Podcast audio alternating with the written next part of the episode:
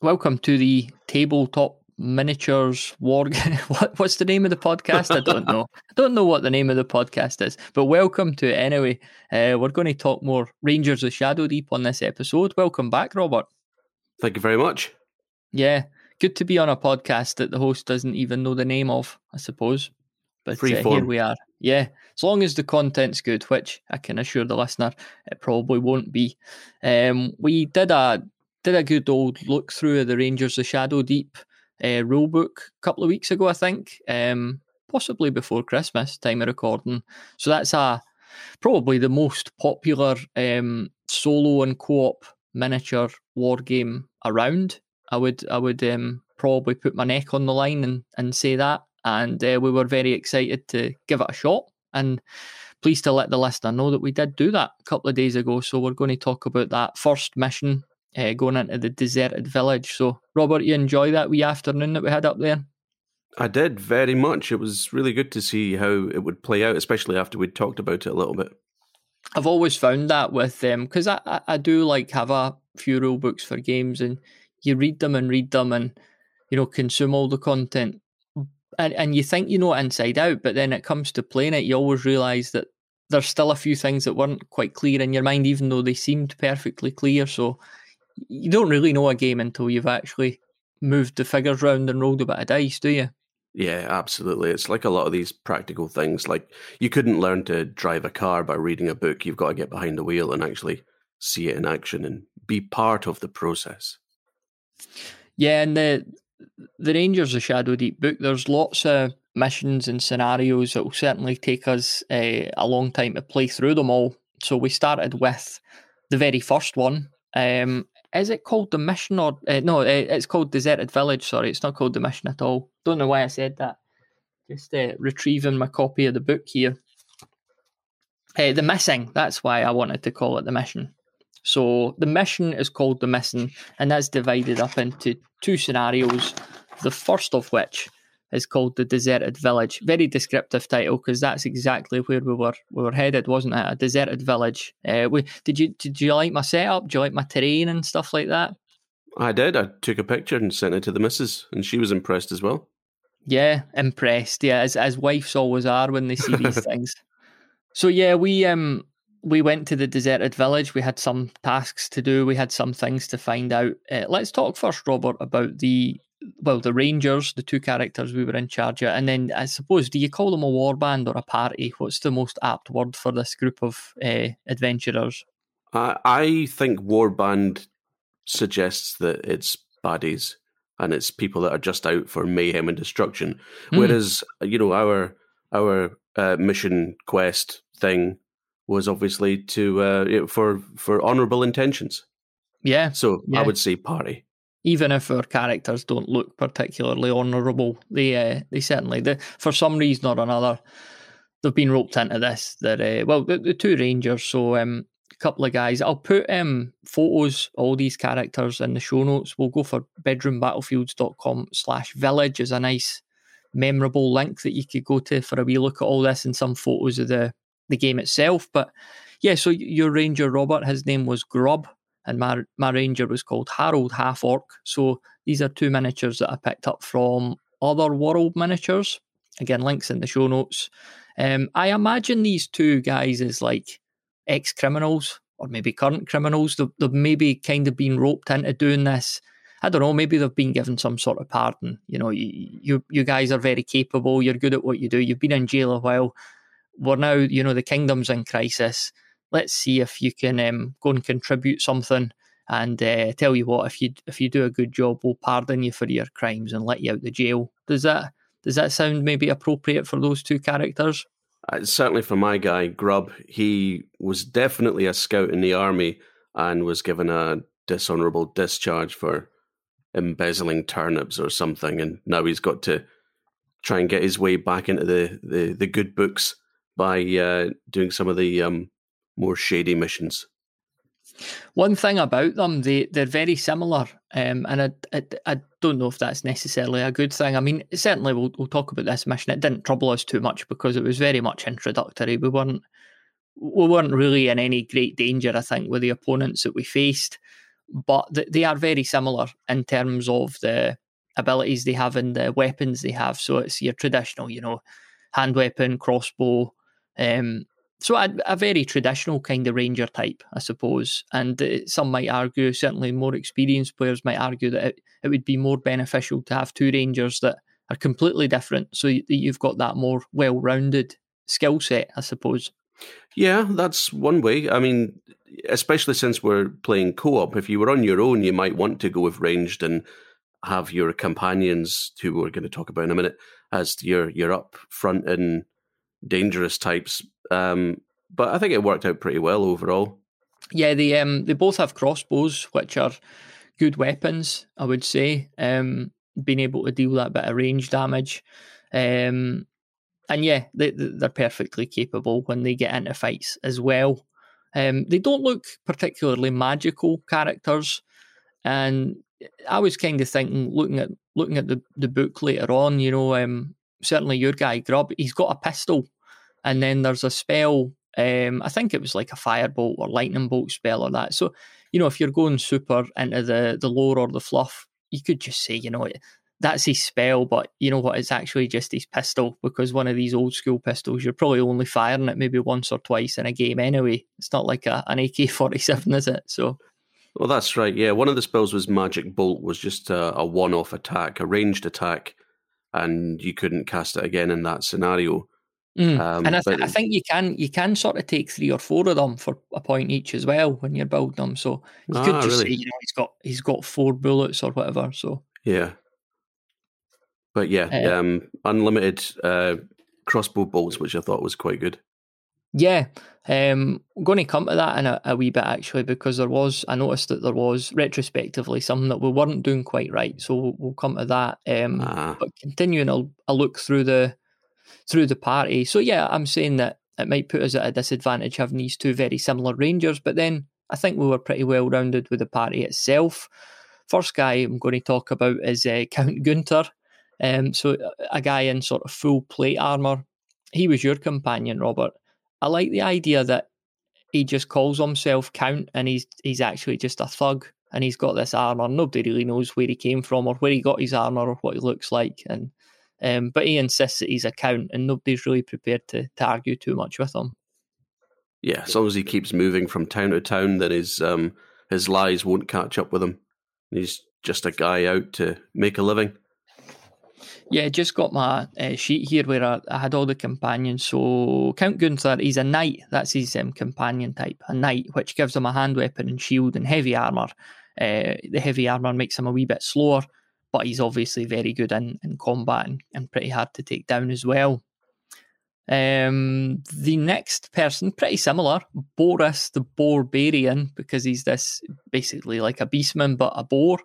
Um, so you could see what I've done there with it with the name and uh, his companion type was Savage, and he, was kind of along the same lines. You know, he's obviously no armor, but he's a very strong character. So he's the type of guy that you're just going to send wading in to um, do some damage. Although he did uh, try and break down a door, and it took him a couple of attempts. So I think he maybe got a bit complacent. But with uh, with Boris, I, I like the idea that he's kind of a maybe like an ex slave. He was maybe an arena fighter, pretty good at that, had a good reputation. And again, because of the kingdom being in crisis, he's maybe just been released from his duties and put to more urgent use, uh, contributing to the to these wee missions. Protecting rangers. Yeah. Uh, so yeah, Big Boris, um, him and Gunther, I think they strolled their way through the through the adventure this time around. Uh, apart from Boris failing to to to break down that door. Um, then a couple of the more um, interesting characters as well. So Fungus, he's like this wee mushroom guy. Um, I should say as well the the Boris miniature that was from Midlam Miniatures, a company I really like. Um, Count Gunther, he was another other world miniature. Um, and Fungus, he was CP Models, I think he came from. So yeah, we mushroom guy. Um, he was a recruit. That was his character type. So yeah, what what, what did you make of Fungus? Uh, I liked his moxie. Um, he did nearly die after one turn, so I had to be careful with him after that. And when he was down to one point and with a disease as well, But he's uh, got a disease. Yeah, we'll, have, Um, we'll see how that plays out next time. Yeah, Um, he also he did all uh, he found a, a potion as well when we were totaling things up at the end. He had to roll on that table, but um, I was laughing at the thought of him finding treasure because it was like a gold necklace or that. So just the thought of this wee mushroom guy, and he suddenly just got this big thick gold chain round his neck, like some sort of little gangster. Bling. So, um, yeah, but no, it was a potion he found. Uh, so we had Fungus. We had, uh, he was on your side. We had Vinny the Vulture on my side. This came from the fact that looking ahead to some of the future missions, I realised that I needed to buy a Vulture and I got a packet of them from North Star, I think. So decided to just put one together and paint them up and, and add them to our party as one of my companions because there's the Raptor category, which is basically just any sort of bird of prey that you want. The good thing about having these birds or one of these birds is they they're very um, dynamic in where they could get to. They could get places pretty quick. There's no penalties for crossing terrain and stuff because they're flying. Um, but they're also when when they get to where you want them to go, they're they're not particularly useful at times. Um, he searched a, a box for us and failed to find the sword, which again, on hindsight, I don't think he even was allowed to make that roll. Don't think he was allowed to make an armory roll. But that's fine. You live and learn. He didn't find it anyway. If if he did find it, I don't know what he would have done with it because it's not like he could have carried it about, is it? So You know, it's funny. Like you could ask a hundred gamers, war gamers, role players, or whatever. Um, if you asked them in a war party or in a, a motley crew or whatever, like Vinny the Vulture, what what kind of class do you think they were? What do you think Vinny the Vulture was? And they would come up with all sorts of things like, oh, a rogue, a thief, or whatever. I wonder if anyone would say, oh, is it an actual vulture? yeah, aye, they would think it's just his pseudonym or uh, Yeah. nom de plume or whatever. Yeah, but no, literally a Plume. vulture. I like it. so uh, the um, I wonder if Vinny the Vulture hangs about with this party because they're so fearsome and they deal so much death that it's pretty good for him uh, picking up the scraps afterwards, or because he has so little faith in them that he just thinks these guys are going to die pretty quick and I'll I'll just eat them. So Either way, be. right? Either Yeah. way, there's a there's a meal going.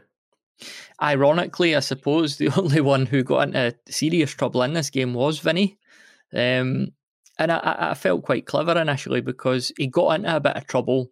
He got into a fight with a zombie, and I had to kind of go over with um, Harold Half Orc, the ranger, and sort things out. And we did this wee weird thing where you know I, I got up closer to the baddie, and the vulture, Vinny the vulture, got away, and I thought, well, that's fine. You know, I've I've um, rescued him there. And then everything seemed to move over into the sort of town square. Everything was happening there. And Vinny, he's away, miles away from everything, uh, checking out this clue marker. And what happens in the clue marker, you know, that he opens this box and a zombie gets out and the zombie attacks him and kills him. Obviously, uh, we, we do all the rolls at the end and it turned out that he didn't die. So he was just badly injured. Um, so that was a bit disappointing because uh, Vinny, he didn't, he didn't get many turns before he was removed from play. Yeah, no, he he did the equivalent of going home halfway through a, a night out, thinking, "Oh, I'll go back out again," and like, no, that's it. You're out the game. That's you until the next scenario. Yeah, one of those where on sort of the the seventeenth or eighteenth round of the night, somebody's like, "Has anyone seen Vinny?" And they have a wee look for him, but no sign, and his phone's switched off. Uh, he's out the game. So that was the party. Yeah, like I said, that was the only. I think that was the only serious bother we got into. Well, just Vinny. fungus. He went from ten hit points to one True, and had a Very disease. true. Yeah, very true. You I've just don't care that. about him. I know. Yeah. Again, uh, the fact that a mushroom could get a disease as well. you, you don't really consider that. But yeah, so they, they all the, the guys all made it through. They got their two progression points. Um, the the mission itself, we we kind of we talked about the background of this mission on our last episode about Rangers of Shadow Deep. So you know we're going to this um, village, and one of our companions he's been last spotted here, or he was known to have been here, and we're trying we're just trying to find out what's happened.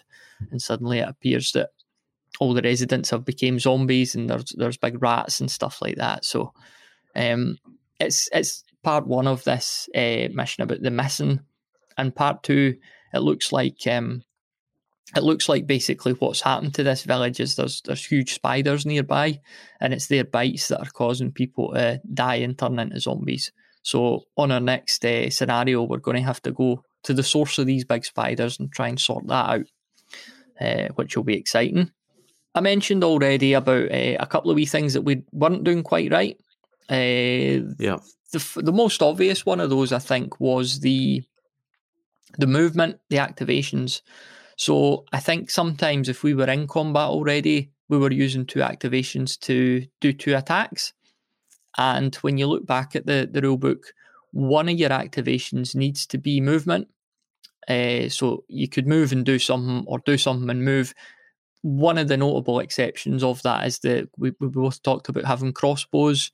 Um, so loading your crossbow could replace movement, but you can't do uh, two attacks, which I think we maybe did once or twice. So we'll have to keep that in mind going forward. Right. Okay.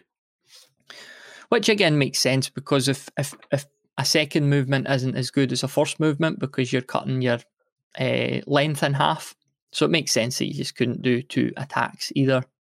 Yeah. Um, and that's a good thing too because if you're in combat with a baddie, you don't want him attacking you twice, or maybe you do if you're Count Gunther or Boris. Um, it took us a, a couple of turns to to properly nail down the combat and the damage thing too, didn't it? Because you've got like modifiers for combat, modifiers for damage. Um, I stupidly a couple of times just threw them all in to my first roll. You know, I thought, oh, plus two for combat, plus two for damage, I'll have a plus four. But then you were saying, no, I think the damage, you need to win the fight before you can apply that. And that makes much more sense. Yeah, it's like uh, D and D as well, which I always refer back to. Um, you have to make sure that you're looking at whether or not these pluses are for your attack roll to see if you hit or not, and for the damage. And quite often it's both, but not always. So it, it's always worth getting that right in your head so you know what you're doing. What did you think of the, the combat system? Do you think it flowed quite well? Yeah, yeah, absolutely. It was straightforward enough once you get your head around it. It wasn't overly complicated, um, certainly not needlessly at any point. And the, I, I, thought it made for a, a smooth game the thing I like, and again, um, we've actually done an episode on Song of Blades and Heroes, which is one of my favourite games. But I, I, do find the combat, you know, it's, it's, it's great because of its simplicity. But sometimes the combat in that you end up with a bit of a shoving match because uh, yeah. nobody's doing enough to bring the combat to a resolution. So there's just a bit of pushing back and forward, and you can get a bit bogged down in that. You end up with a table full of guys just pushing each other. Um, so I, I, did like the fact that the combat and Rangers, it did seem like, you know, I'm hacking away at this guy, I'm getting there. Um, he's going down, you know, a, a, few small cuts in him and he's getting weaker.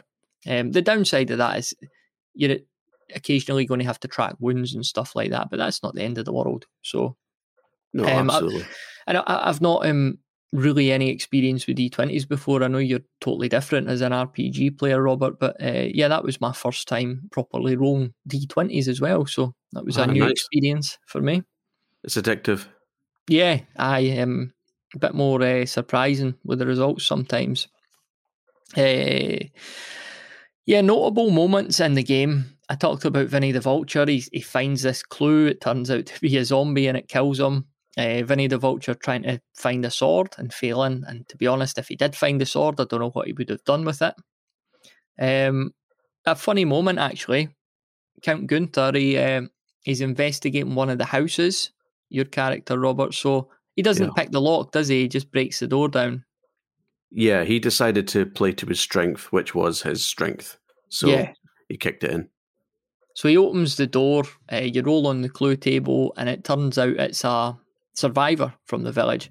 And the miniature I, brought for this, not really intentionally, it was just one of the villagers I had. So it's this wee guy. He's got curly hair and a beard, and he's got a bottle in one hand, and he's got a pint tumbler in the other, and he's raising the pint tumbler up over his head in a sort of celebratory, you know, um, kind of way. So Count Gunther, he goes into this house and he finds this guy just having a wee party. Um, so every chance this guy just didn't even know that there was any problems. Yeah, he probably just thought the fight had carried on outside and it was all just locals doing what they do on a Saturday night instead of it being you know, uh, uh, being besieged by the undead. But Yeah. you know, he got involved. Yeah, I mean, he, he uh, so he, he comes out of the house with Gunther, and then we get to the creature phrase, and he immediately gets attacked by a rat. Now, I know that rats are, are very weak characters, but uh, we knew that if we kept this this drunk guy alive, he was worth, I think, 15 points to us, 15 experience points at the end, so not an insignificant amount of points. But he gets attacked by this rat, and he just uh, dealt with him, dealt dealt with the rat pretty promptly, killed him, broke its neck. So um, hooray for the drunk guy, I guess. Yeah, man of experience. He knew what he was doing. I wonder if, uh, I mean, I don't think officially you could do this, but you, you could just um, keep him. You could just keep bringing him along until he dies, which, to be honest, I don't think would be long. He didn't have, his stats were very unimpressive. I think he had a movement of three and he had nothing apart from that. I don't think they even entertained the will stat. So, Yeah, yeah. He's he either retires now or he retires in a different sense in in the next round. Yeah, I mean, he had a good time. He, certainly looked like he was enjoying himself. So uh, the wife and kids, they're dead, but he, he wasn't caring. So he never liked them anyway. Um, speaking of rats being weak creatures as well, I did have a heart in the mouth moment uh, with my ranger because he um, he went and attacked a rat, and this rat goes and rolls a, a twenty, and I, I'd read something about the critical hits thing. So you're thinking, has this has this rat actually just killed my ranger? But it turns out uh, the critical hits don't apply for uh, evil creatures. So Lucky us, eh? yeah, and I'd still done enough with my roll and my modifiers to, to beat the rat. But yeah, I, I think that's one that um, Harold Half Orc will have been looking about to just make sure that nobody else noticed him struggling so much with that one because his uh, reputation would have taken a hit hit there. Uh, yeah, and we, we talked about the fact that, that Fungus found a potion as well. If I remember, you rolled a 20 on that table and you got something pretty good. Uh, let me just take a wee look actually. So you rolled a 20 and uh, Fungus, he found the potion of restoration. Potion of restoration says a figure that drinks this potion is immediately restored to starting health and is cured of any poison, disease, or temporary stat reductions. So that worked out fine because he was poisoned, wasn't he?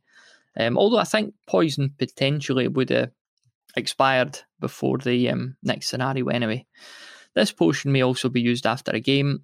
In this case, it cures a figure of single permanent injury of the player's choice. Wonder if you could give that to somebody else in your party too. You know, if somebody else has got like a smashed jaw or something. Wonder if you could pass it on. Yeah, I would hope so. Our question of the month for May 2024 is What rules have you created or adapted to improve your favourite gaming system? This might be a homebrew rule or something you've ported over from another game.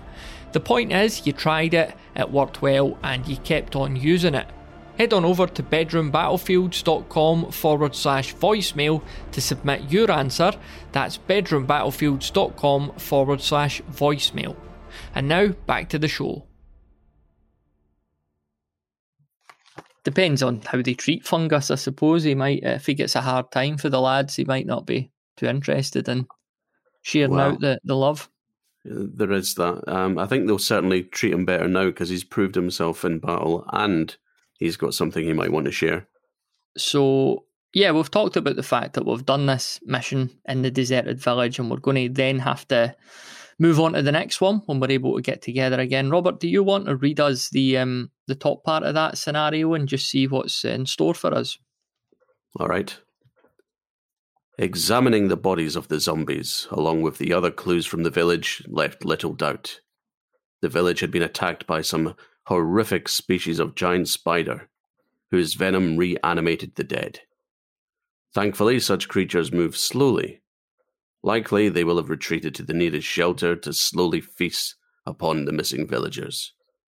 Your duty is clear taking just enough time to patch up your wounds and make a quick pyre for the dead, you set off after the spiders. Well, that wouldn't be me in real life, I'll tell you that. No. Following their faint but unique tracks.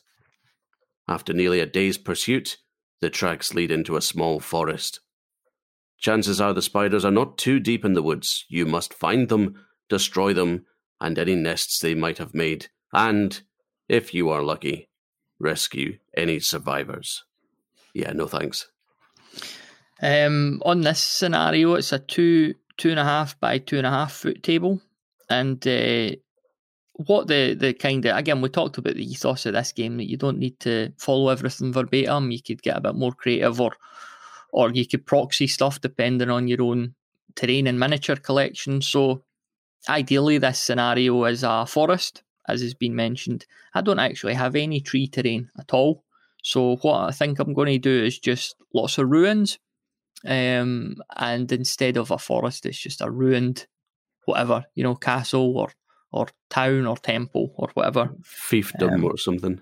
Yeah, and I don't think the spiders will mind. They'll still have places to uh, lay their eggs, do their nests and stuff like that, and they'll they'll all be getting wiped out anyway if if yeah. the guys are on form.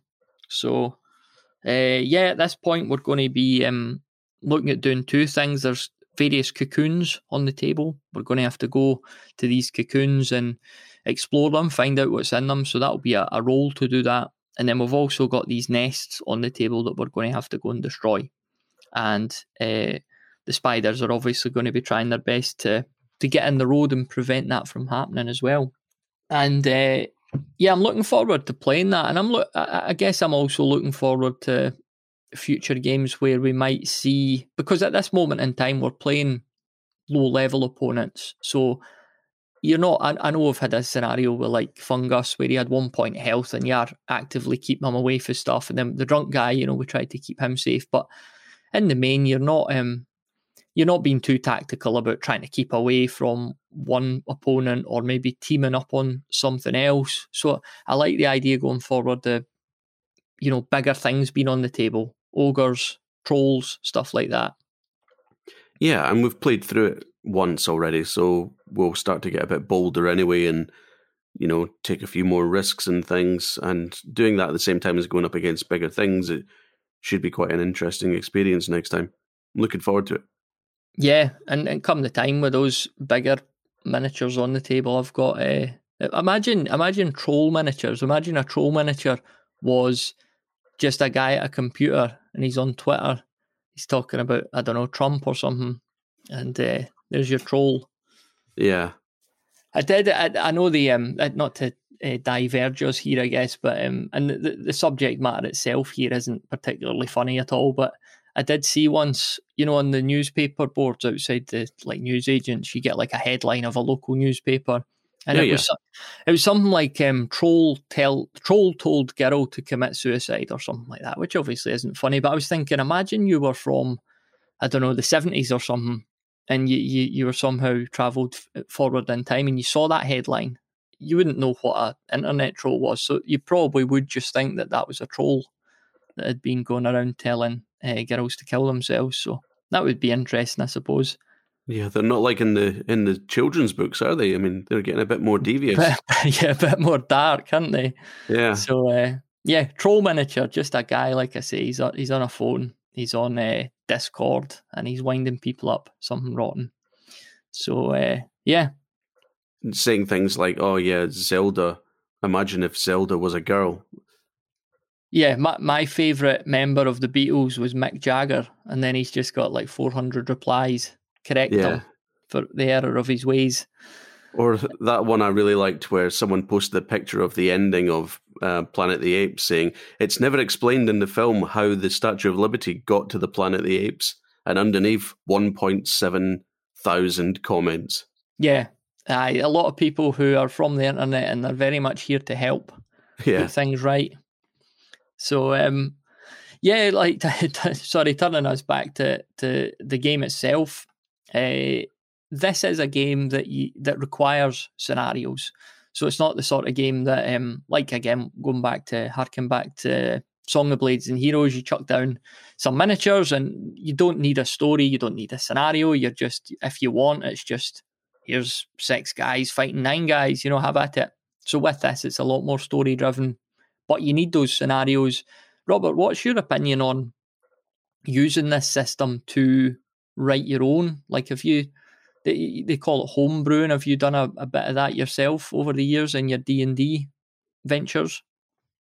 Uh, no, not personally. I've played in games where someone's taken source material and then changed bits of it, like even the outcome of the story and so on, or the possibilities. Um, homebrewing seems frightening to me at times, especially if you're making like your own spell or or you know things like that, because you want to get it right. And mechanics for these things are usually fairly well balanced. Uh, but I'm I'm open to it, and certainly if you're talking about homebrewing like a story like this, mm-hmm. um, I think that would be you, you could almost make it choose your own adventure where okay, well, let's make up five different scenarios for what happens next, and then roll a well, not roll a five sided dice, but you know what I mean, um, something like that, and then influence the way it goes. Like, why don't we say, actually, I'm going to go north and see what's up there, and then we're like, oh, okay, what's up there? We don't know. Mm-hmm. We'll figure mm-hmm. it out. Yeah, I mean that's that's the thing. Like, Joe McCullough, the writer, he's done a lot of missions. There's a lot of expansions, and you know he's a he's obviously a far better writer and knows his stuff a lot more than we do. Uh, and uh, you know, playing through those pre-made, tried and tested scenarios makes a lot of sense. But part of me likes the idea of creating something ourselves too. You know, just um, looking at the the miniatures you've got available, the terrain you've got available, and thinking about well, what what might that be? You know, why might those guys be here? What might we need that they don't want us to have? And uh, and then looking at things like roll tables and event cards. You know, what could we make happen that would be cool and interesting? In worst case scenario, it's a complete disaster. But you know, as long as fun's had, then it's fine. Yeah, absolutely. I'd be up for that. Um, so I looking forward to well, first and foremost, playing through that that uh, next scenario. Uh, I've got some spiders. I think I got them from North Star, so they're painted up. Um, Excellent. And got everything else I need. The zombies we were using and to be honest, quite a lot of the stuff that I use came out of the um, Mantic's Dungeon Saga box set because you've got a lot of plastic miniatures in there that were very easy to sort of put together and paint up. And um, I think you need some miniatures that you're not scared about uh, transporting from one place to another. Like we used a fair bit of metal when we had our game there, but I wrapped them very carefully. I had like egg boxes where bubble wrap in them, and each uh, guy's got his own wee segment in this egg box. But it's good to have a handful of plastics as well that you, you just chuck in the box, and you're not paranoid about them getting chipped or anything like that. Yeah. So uh, yeah, I that's um that's it for that mission, which was called Deserted Village.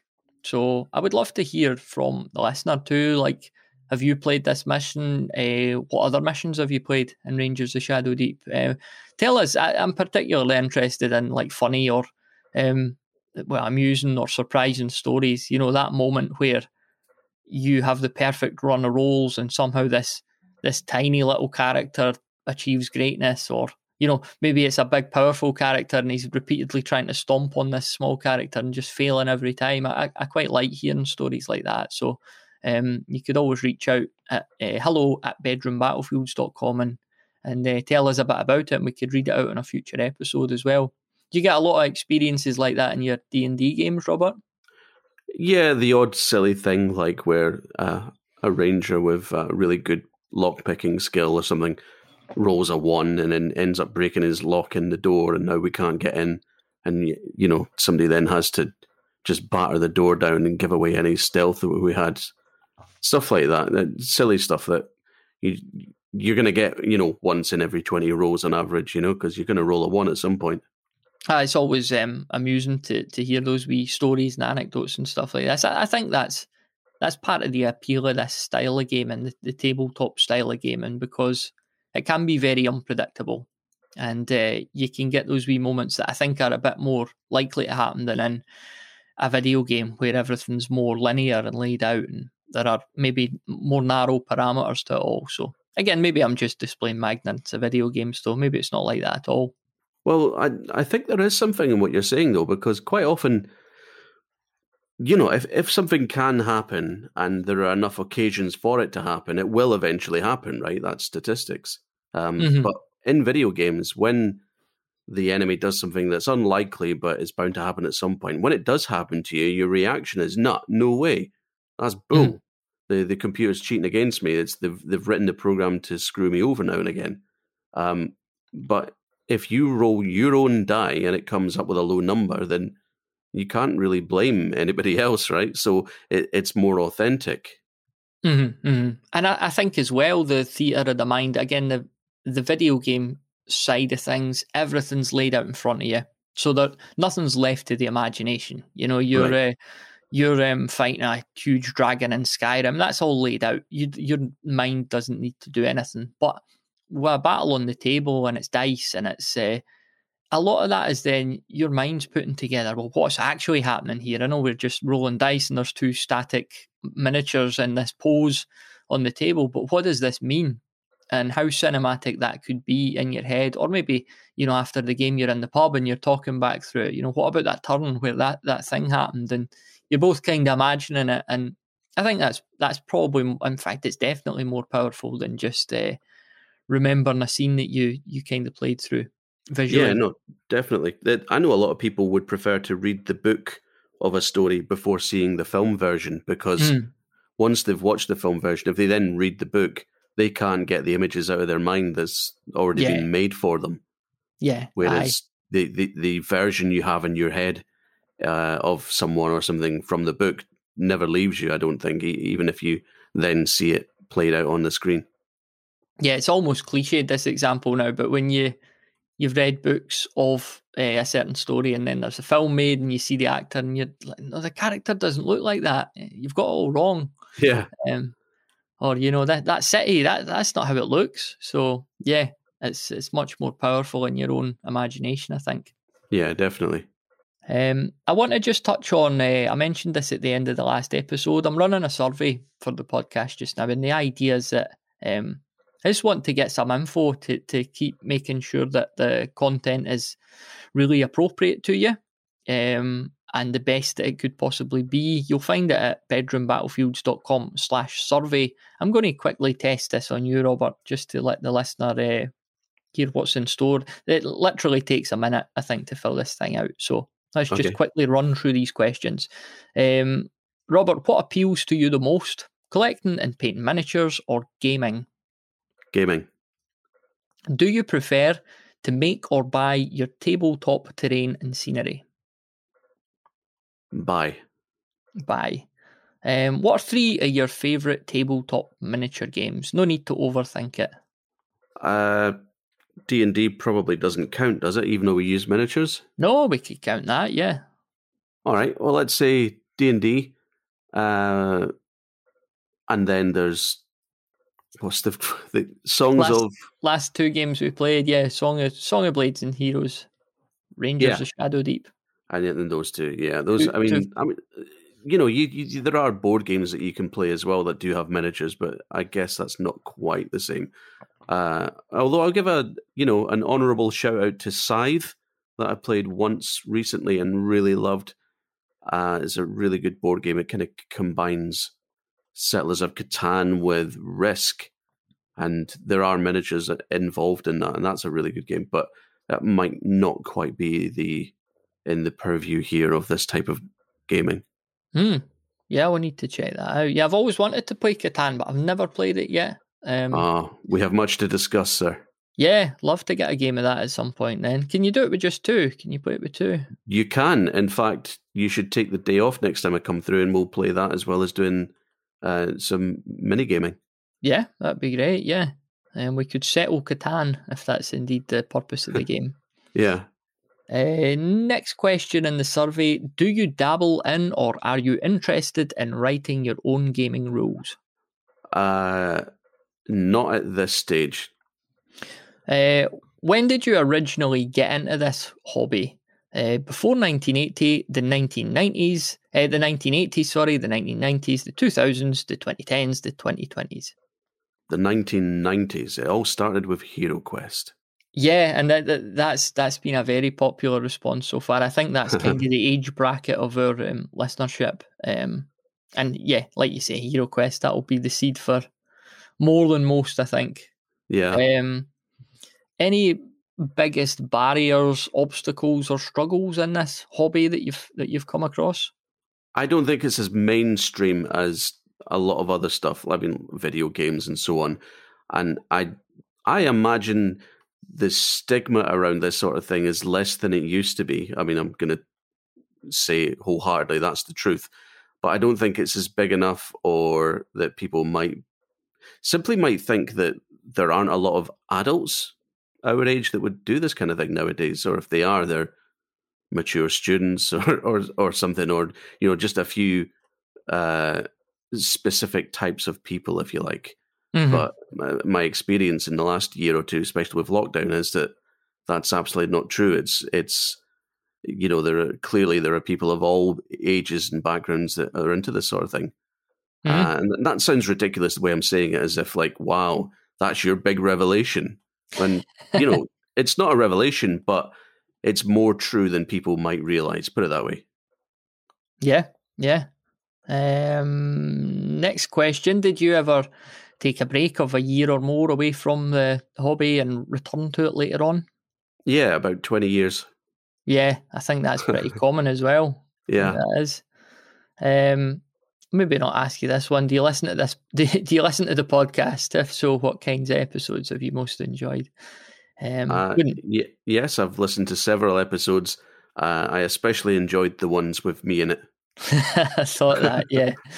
Um, anything hobby related you struggle to find information or content on? Uh, no, don't think so. No, I, I guess within the realms of gaming and stuff, the stuff I like is still fairly mainstream. So there's plenty of content out there for it. I, I could understand if you get into the more more niche of a niche type stuff, then it might be more difficult. Mm-hmm. Um, but you know, D and D certainly uh, there's a, a wealth of information online. Cool. Uh, that was the survey then. It's, you'll find that at bedroombattlefields.com slash survey. Like I say, take you a minute or two. Um, most of it's just multiple choice answers. The text answers, there are a couple. You can give as little or even no details to those if you so desire, but I'd really appreciate it if you went and filled that out. So link in the show notes, but bedroombattlefields.com slash survey. Um, and that brings us pretty much to the end of this episode. Thank you once again, Robert. Yeah, I, I, just want to add as well that if anyone spotted the Lord of the Rings reference I put in near the beginning, other than mentioning Lord of the Rings, which came later on, then you'll get a special prize, which I haven't decided on yet. Yeah, I didn't. I didn't. Uh, what was it? Oh, but if I say it now, then everyone will want the prize. Yeah, the special prize. Well, uh, the the prize could just be the gift of having spent um, forty odd minutes in our company. Yeah. All right. In that case, it was when I said mission quest thing. Uh, one of the hobbits uses that phrase uh, right. when they're when they're getting their plan together. Good. Um, I've not I've not seen the films for fifteen. they're not twenty years old yet, are they? But oh, they are. Yeah, definitely. Yeah, aye. Well, there you go. Could potentially yeah. be be that amount of time. That was a lot of beers ago. So yeah, um, about the time I stopped role playing. so uh, yeah, on the uh, on the next episode we do together. I don't know if I don't think it'll be the next episode of this podcast per se, but the next episode we do together, Robert. I reckon we'll be talking about fighting them big spiders. So I think we'll take um, we'll make sure the Rangers are armed with just like big slippers in their hands, um, or a rolled up newspaper. Um, I was thinking or, conkers and a flamethrower. Or maybe what about um, like a pint tumbler and like a just an envelope or yeah, bit paper. so you put the glass over them and you slide the you slide the maybe it's like a Domino's pizza flyer or something that's lying on your doormat. You just slide that under. You get the spider take him out the door and, and throw him away. And then he comes back in the house next next day when you go and have a bath. He's sitting back in the bath again. So. Yeah, but what would our heroes do? Like find a house to put it into because they're already outside, right? Yeah, get in this house. The drunk guy's in the bath. Suddenly, the spider's in the bath with him. He doesn't care. He actually quite likes it. They get yeah. married. that, goes in a whole, that goes in a whole other direction. uh, Oh, righty so, then. Hey, the, then the next ranger comes along a week later and he's like, "Oh, I wonder what's in this door," and he knocks the door down and twenty giant spiders come out with, with like men's heads and tiny little uh, beer glasses in there. It's not paws, is it? I don't know what a spider's hand's called, but yeah. Or the, the guy's just in bed with the spider. well, looking sheepish. Oh, Christ. Um, okay, thanks very much for listening. Hope you've enjoyed the the episode, and uh, yeah, see you on the next one. Cheerio. Thanks all.